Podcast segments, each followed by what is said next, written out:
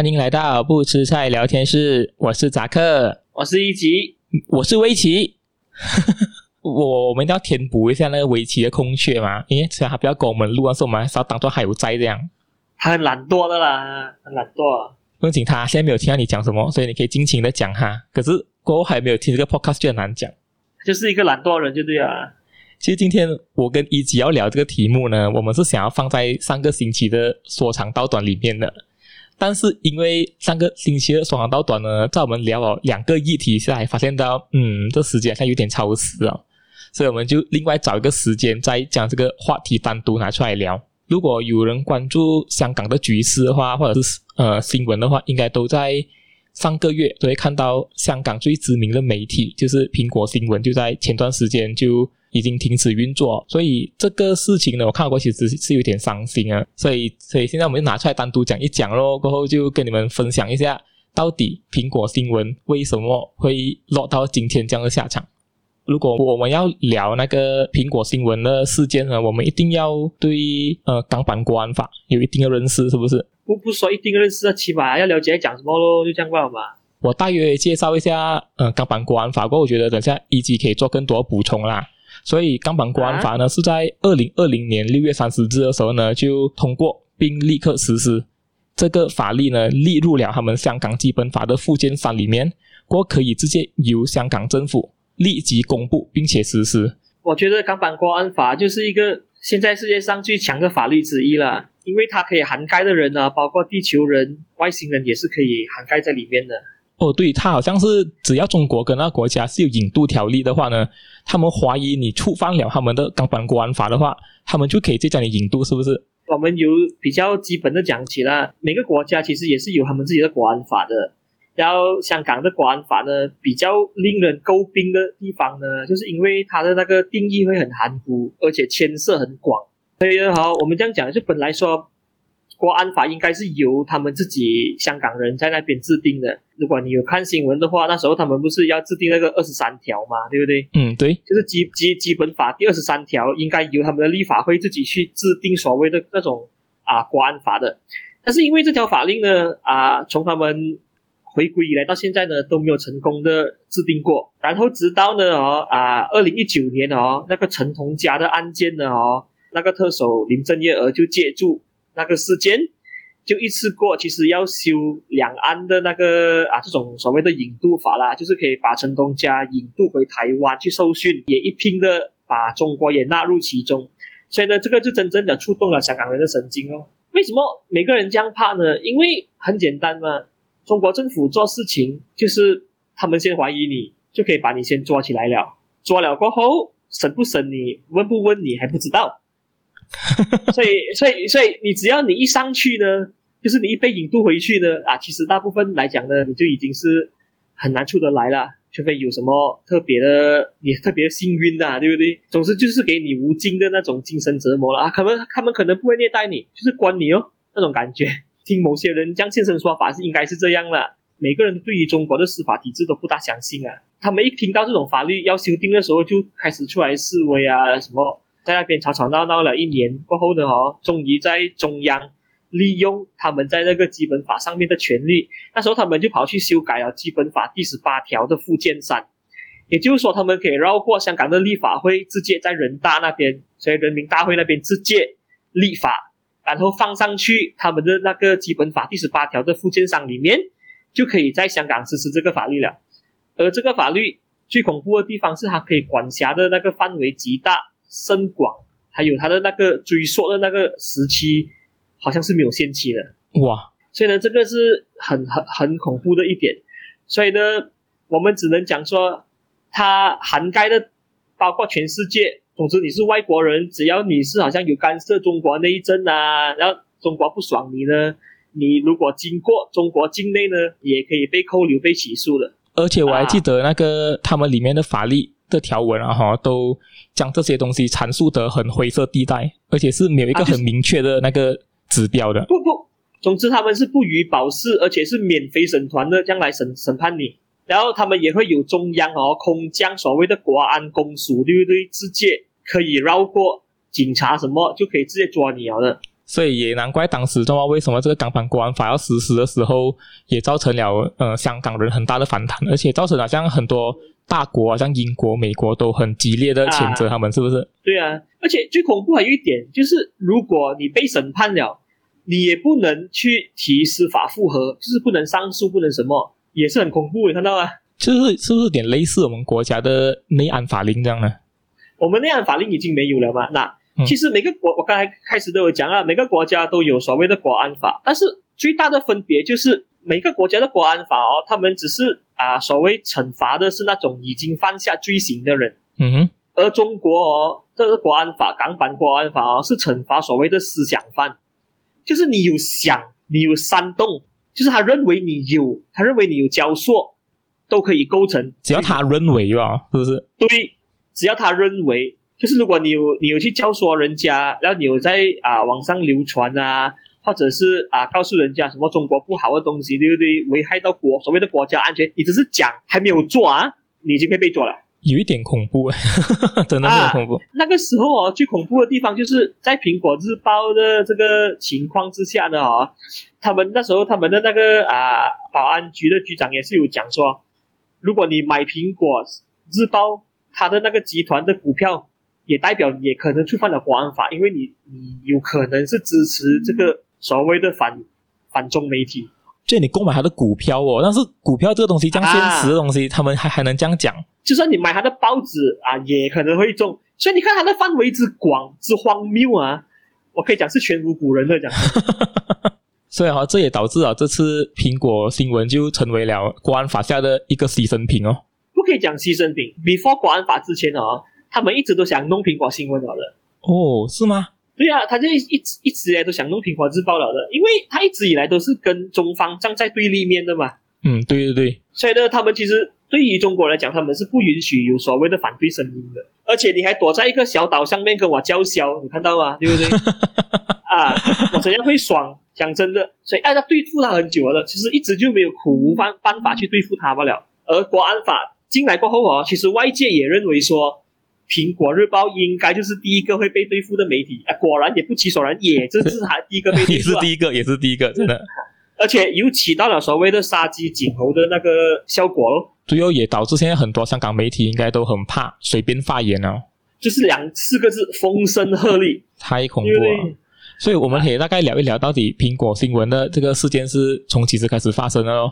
其实应该是从上个月，呃，六月十七号的时候，香港警察就引用了，就是我们刚刚讲的那港版国安法，他们就逮捕了他们苹果新闻的五个管理层，他们还通过了保安局来冻结了他们全部的那个银行户口，还有他们资金流动，也导致了他们的。苹果新闻完全不能运作，因为他们没有钱啊。我刚才讲，他们逮捕了他们五个管理层，是不是？应该是包括了他们的行政总裁张建宏啦，过后他们营运总裁他们周那个周达全，他们的副社长叫陈培敏，还有他们的总编辑叫做罗伟光，还有他们的那个平台总监张志伟。我记得他们的 C 呃，他们的老板叫李志英，其实在更之前已经被逮捕，也是因为国安法的问题，是不是？他们的高层一被逮捕过后呢，苹果新闻就已经在出他们的网络新闻啊，他们的影片啊，已经是已经是在网上极为流传了，这样夸张啊！当时我想应该是没有事，他们也不至于倒闭。在六月二十一号时呢，他们的一周刊的那个创办人李志英的顾问呢，就叫叫 Mark Simon 呢，就出来讲，因为他们的银行户口全部都被保安局给冻结了，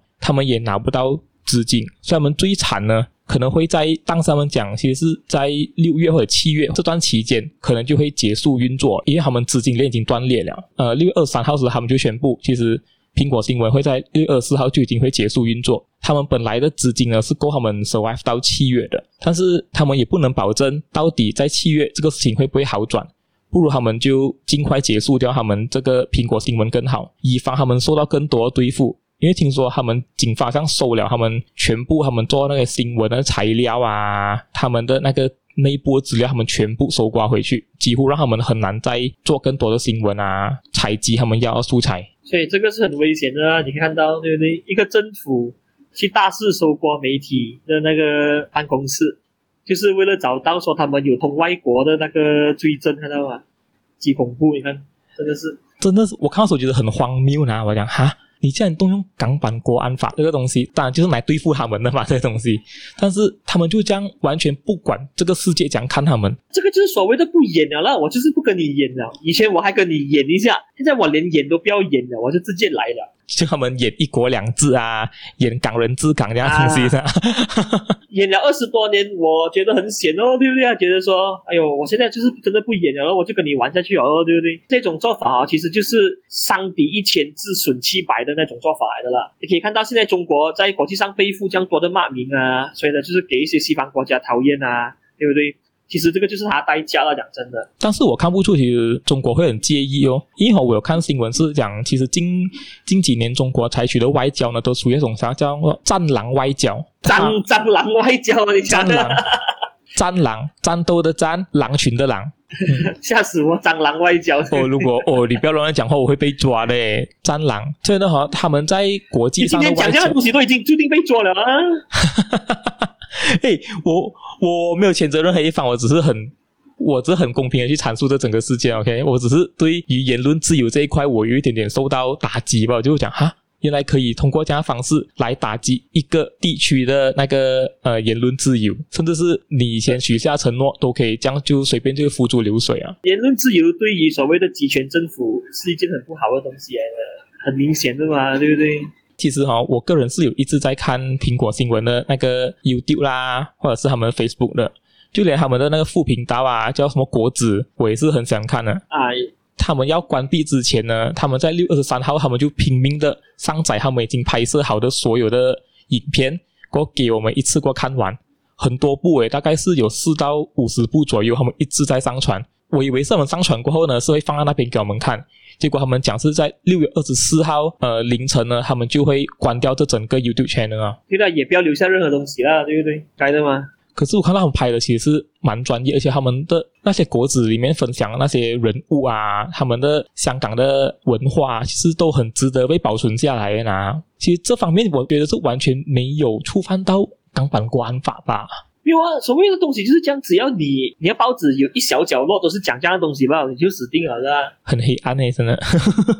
我才讲，其实这件是一件很悲剧的事情啊，就是你容不下一些反对声音，真的是很可怜啊。而且我记得，呃，苹果日报的实体版，他们也在二零二一年六月二十四号时，他们就出版了最后一期，是不是？他们还加印到一百万份，当时我记得好像很多。香港人都有去购买，而且还收清。但是我想请问，就是如果他现在买了那个报纸的人，会不会受到惩罚呢？就看他们要不要抓。一百万份，我就代表他们要抓一百万个香港人。啊，啊就是如一百万分，你要抓一百万个香港人，就是看他们要不要做。就是叫可能中国派解放军进来啊，对不对啊？如果他要做，有讲真的，有什么东西抓不到啊，对不对？还要还要不要对付你哦？讲真的。OK，我看一集啦，你可以聊一聊，看你对苹果新闻的印象是什么吗？你是从什么时候开始懂苹果新闻的呢？我很小就懂苹果新闻了，就是从小时候，因为我的大舅很喜欢买一些所谓的一周刊啊那些回来啊，对不对？所以才知道呃一周刊，然后苹果新啊、批苹果日报那些都是同安德同一家公司的。所以那时候因为很喜欢看那些狗仔八卦啊，对不对？就就就就有看。哇，他们真的很厉害拍。真正啊，真正我有看苹果新闻这份报纸哦，其实是在我出来工作了过后。那时候他有出了那个苹果新闻的 apps 吗，所以他出了那个苹果新闻的 apps 呢，那我就把它 install 在我的手机里面。所以呢，当时候我是啊、坐公共交通去上班，在上班的途中呢，我就看苹果新闻，然后就开始看一下，哎，香港有什么事情发生啊？看一下娱乐版啊，再看一下它的副刊这样的东西哦。所以我记得那一段时间大概是在二零一三、二零一四的时候，就是看的很频密的时候。那那个时候是我去工作，我看的最最多的时候了。为什么会这样？因为那时候我们马来西亚的报纸还没有 apps。哦，对对对。啊，然后那些什么小黄报啊，什么星洲日报这些的，都还没有真正的去做他们的那些 Facebook 啊，什么东西啊，也是没有东西看。所以那时候我记得我在看那个 App Store，然后我在 search，哎。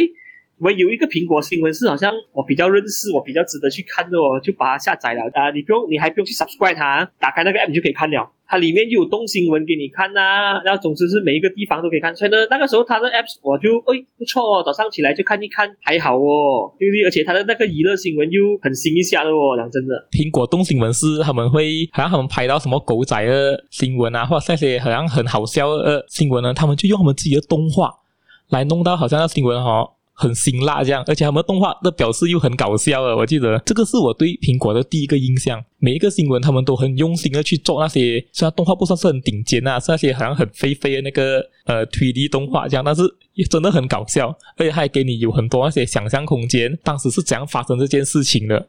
我觉得当时这一个报道方式哈，是对于我来讲是蛮新奇的。我也是觉得很不错啊。那个时候就是如果发生一件事情，好像车祸，然后他们就可以把那个整个场景。啊，画出来，但那个车从哪里来，撞了那个人飞去哪里，他都可以好像还原的非常好啊。到现在为止，我还没有看到马来西亚新闻可以做到这样的东西，讲真的。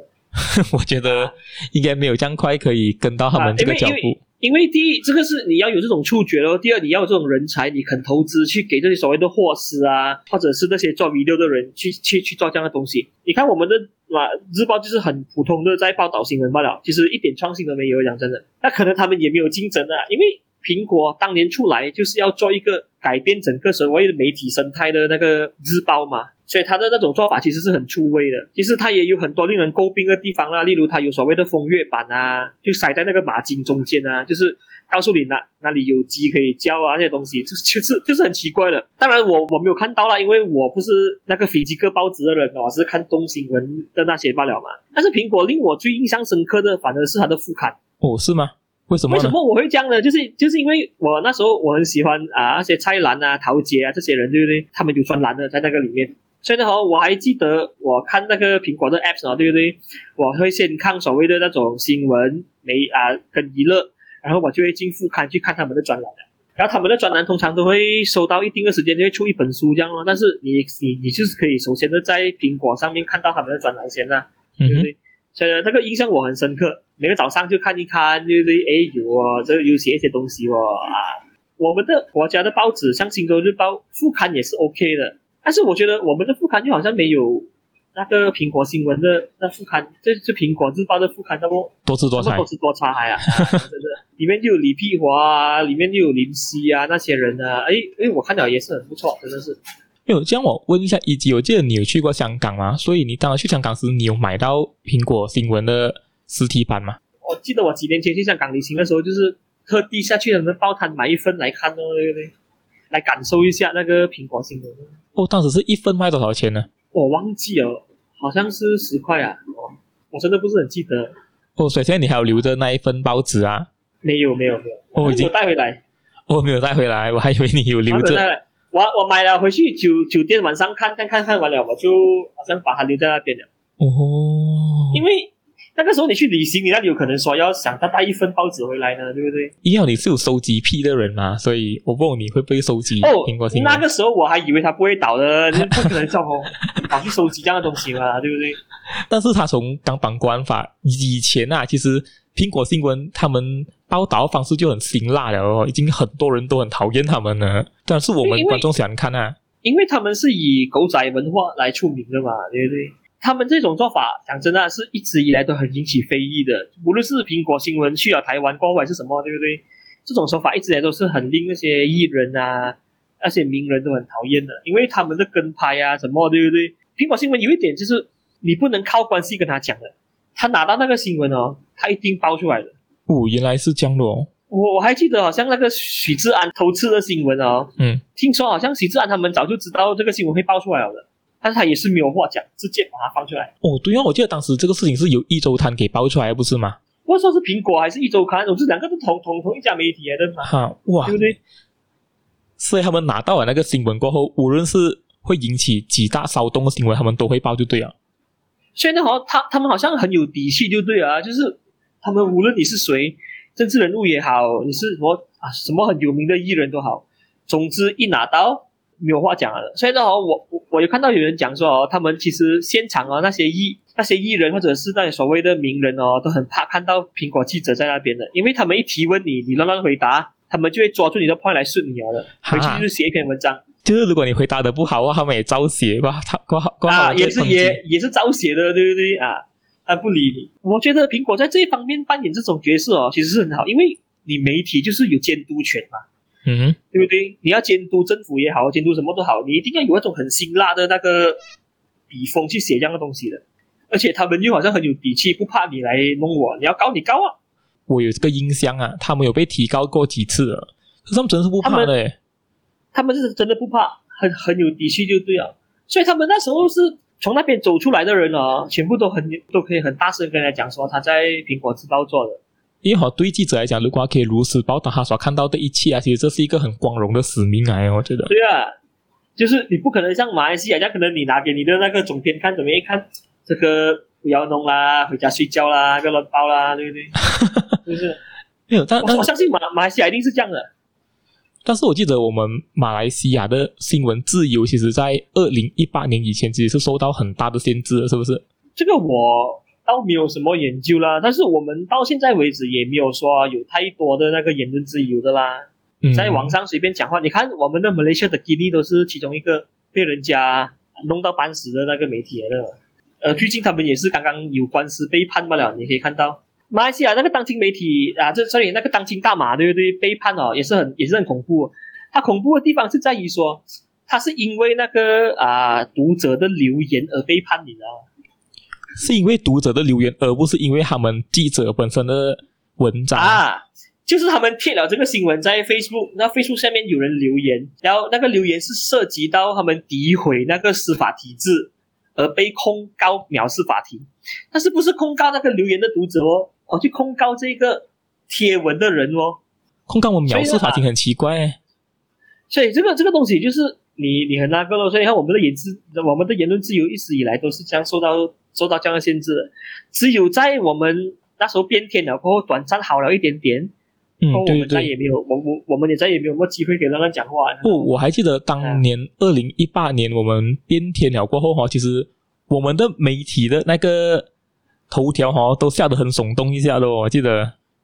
对呀、啊，那时候好像突然间好像很多人很敢讲话这样子。哇！当时我真是我我我真的是有吓到，就连那些呃我们的电台 DJ 啦，过后我们的当地的那个著名媒体啊，哇，他们报道啊，都他们的标题下得很辛辣，而且都当时我讲哇，难道我们国家终于可以言论自由了？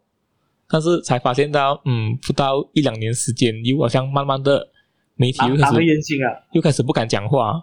我记得当时有一段时间哈，中国报啊，当时他们就很小黄小黄小黄包小黄包小黄报是他们的 昵称，小黄小黄报小黄包。我我记得当时中国报哈，就他他们就好像很敢怒敢言这样。我记得当时的一两个月以来，他们的头条都很耸动啊，都让我都让我蛮惊喜一下。尤其是他们在大力的谴责我们前政府留下的祸根啊之类的。所以这个这个东西就就是这样咯，以为换了政府就可以讲一些话，那也知道其实也是换汤不换药的，对不对？嗯、你可以看从去年到现在啊，有多少人因为这些所谓的网络留言啊，而什么啊，而被人控告上庭啊，对不对？其实我觉得我们都是活在这种所谓的啊，你没有言论空间的地方的，对不对？我们也好不了香港人多少啊，讲真的，我们所谓的自由那些都是很门面的东西罢了。你试试出去外面乱乱大喊大叫看，说。还抓不抓你？对不对？只要你的言，只要你的言论是涉及到侮辱那些重要人物啊，或者是所谓特定的宗教啊，我可以跟你讲，你马上中兵。当然啦，我们的国家肯定有东西是不可以讲的嘛，比如讲宗教、是种族、啊、政府，还有刚才你提的司法制度。这种就是这种就虽然哈，讲真的啊，因为这种东西你不可以说，因为人民就是。要有这种发声的力量嘛，就就是发声的权利嘛。你没有去发声的话，就造成所谓的寒蝉效应哦，chilling effect，没有人敢，没有人够胆讲话。诶，但是我觉得近几年呢，哈，可能是因为二零一八年的大选的关系，其实越来越多年轻人啊，哈，在我们国家其实对政治是越来越敏感了，而且也通过这次的疫情哦，也让好像我们国家年轻人，我觉得到处是属于我们的有族同胞啊。他们都很大胆的在 Twitter 啊，或者是在其他社交媒体上哈，勇敢的发言，或者是发起一些 hashtag 的活动。这个东西我，我我我我反正要讲一下，就是因为他们是有族同胞，他们才可以这样做。你千万不要乱乱来。对对对，所以我才讲，啊、这这东西肯定是我们不能做的东西嘛。但是可以看到他们，啊、但是可以看到哈，我们的有族同胞哈，也开始重视了我们政府所施政的一些制度，或者或者是通过一些管道来宣泄他们对政府或者是他们政策的不满。所以呢，你看他们可以去那些 Twitter 里面 hashtag 什么 Kerajaan Gagal 啊那些东西，对不对？嗯，我我我肯定是不敢啊。啊，他他们这样，他们可以做，对不对啊？你你你你做的话，如果你被人家针对，你死定了的哦，讲真的哦，对不对啊？他们是挑人来做的哦，不是开玩笑的哦。如果你这样你你这样不幸运，他做到你真的 是没有话讲的哦。没有，我如果现在这样讲的话，我觉得很多听众朋友啊，可可能都认为讲哇，原来马来西亚这样黑暗呐、啊，但是嗯，就很难讲。我我只能这样讲了，每个地方都有它的光明面跟黑暗面嘛，对不对？只是很多时候你可以看到一个国家的光明面，然后没有什么人敢讲它的黑暗面，就是因为那黑暗一捅出来的哦，那光明真的是一点光都没有的。因为啊，对哦，如果今天我们马来西亚被捅破了黑暗面的那一层，真的是蛮够力一下哦。对不对？我们在国际上的名声就是三大民族手牵手一起唱歌的那种，好像很和乐融融的感觉，对不对？实体下那个你在你你在那个东西下面看到的，诶，好像又不是这样哦。所以你你，所以所以你可以想象的，你可以想象，如果这东西所谓的窗户被捅破了过后，这东西是很难看的，对不对？因为你国际上你一定要有一些形象嘛，像啊中国啊在国际上的形象是怎样，对不对？啊，他令全中国十三亿人都有饱饭吃啊，什么什么东西，对不对？哇，这些东西都是一个很很高大上的那种面目啊，对吧？对不对？嗯哼，我们马来西亚也是有他自己的东西，一一样的美国哦，向往自由啊，追梦啊这样的东西，哇，就是那种包装的漂亮呀，对不对？American Dream，你看，哇，I have a dream 那种感觉，你看几好，是不是？啊，但是美国有没有有没有东西？你看种族歧视几严重？你看一下。哦，对哦，肯定是，这肯定是有。你你三你三你三不五时听到黑人被人家打死啊，那些亚亚洲人被人家什么啦，被被人家欺负，被人家打啦。你看这个东西，对不对？哪个国家一定有的。所以回到来也是一样啊，就是看到苹果日报这样的这样这样的情况，就是你可以看到这种黑暗面已经开始浮现出来，而这种东西就是政府也不跟你演了。对哦，我也不要陪你，我也不要陪你做戏了。以前我还有一些条例放在那边哦。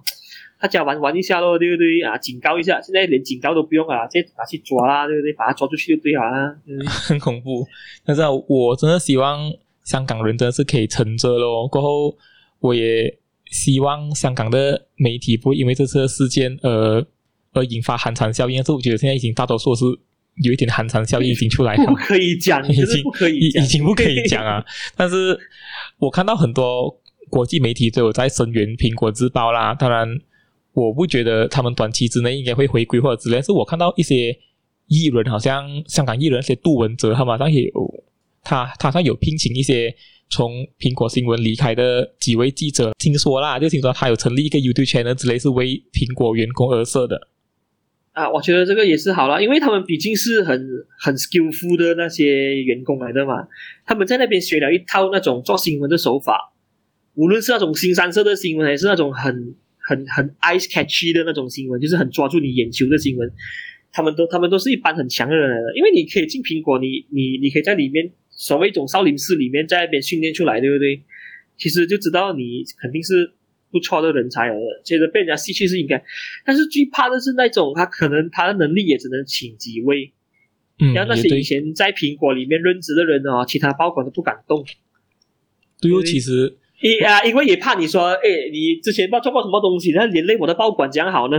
对哦，我觉得现在他们这些从苹果离职的员工，应该都很难被他们当地媒体给采用了吧？所以就挨着你转转转你的路线，做一做网媒啊，对不对？所以也是有人讲嘛，下一个目标就是要整肃网上媒体，叫立场新闻的。哇，真真是啊！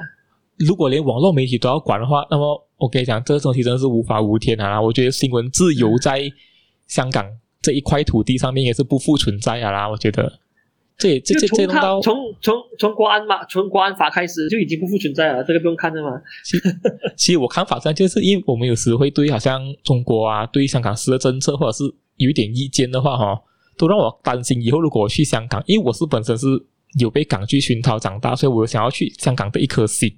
但是现在有弄到我想，我如果在疫情过后我来去香港，到底我会不会被抓呢？如果他们知道你是谁嘛，抓你啊！就是因为现在弄到好像每个人都是好像有那种好像风声鹤唳感觉，就刚才你讲的，就是到底我现在随便在网上可能发表一下我的我看法，或者或者是我录一集 podcast 我 upload 去 YouTube，这样我会不会被抓？这也是让我担心啊！所以所以所以这个就是他国安法。很模糊不清的地方，就是因为他的他的那个啊立法很模模糊不清，所以他们可以随时动用这种模糊不清的条文哦来弄你。因为法律其实就是要一定要很明确的阐述出来才可以做的嘛。当你立一条很模棱两可的法的时候呢，其实连执法的那个人哦，他们都自己可能会误读了那个法 啊。所以你想想一下，你都觉得怕。所以呢，大部分世界国家的这种国安法哦，都都是比较简单粗暴，就是你有做任何危害自己国家的事情，有了我才抓你。但是这种是完全没有，我觉得已经要把你抓了，只要你有想都不行。啊，你想都不行，所以呢，就是所谓的他们就是你有了动作，你有了那种真真实实的的那个人啊，他们一定要做。但是你还没有动作，没有实施，你只有一些些思想不了，我都要把你给扼杀掉，不管那么多。真的是太恐怖啊！我真的有点怕。今天我们聊了这样多，我我们也跟听众朋友讲了什么是港版国安法，还有苹果新闻的事件，还有就是我们对苹果新闻的看法。我们以前讲接触到苹果新闻。还有我们对我们国家的新闻或者言论自由的一些些评论，所以今天时间也差不多，在我结束这个节目之前，一金你有什么要讲的吗？没有什么讲哦，就是希望，唉，这种东西就不要再发生了啦，对不对？因为你已经杀鸡儆猴了，就希望下面的猴就乖乖听话，对不对？因因为。但但是我我我这种人是很崇尚所谓的自由，很崇尚这些所谓的东西，所以呢，我希望说，真的是香港是一个很独特的地方啦，不要去破坏它，因为它有它自己的那种存在的价值，它可以从 六十年代那种这样贫穷走到现在这样富足，香港人的打拼精神真的是很令人敬佩的。但是今天啊，回归了过后，你看到一切的不安，年轻人很焦躁，对不对？对于未对于未来又不敢想象。所以你可想而知，他们对自己的那种生活，对自己的那种光明的前途，已经看不到任何的那种一丝丝希望了。杨哥哥，其实我看那些新闻过，其实也是蛮心痛的啦。也是看到他们连他们的新闻自由或或言论自由受到践踏，他们也不能去捍卫哦。我那时候我真的很伤心，但是我真的是希望香港会越来越好。所以也是一样哦，回看回自己的国家，其实。还好还没有抓到那一步，说去封锁人家的报馆之类的东西。但是我觉得，如果再这样下去，也不远。然后讲真的，每个人看到，诶，中国这样成功，这样的话，不如我们也来学一学啦，对不对？也很好哦。啊，但愿不会如此啊。所以，如果喜欢我们节目的话，可以到 YouTube 或者 Spotify 上收听，也可以在 Apple Podcast 找到我们，也可以去 Facebook 或者 Instagram follow 我们，叫到野家不自猜。让我们下次再见，拜拜。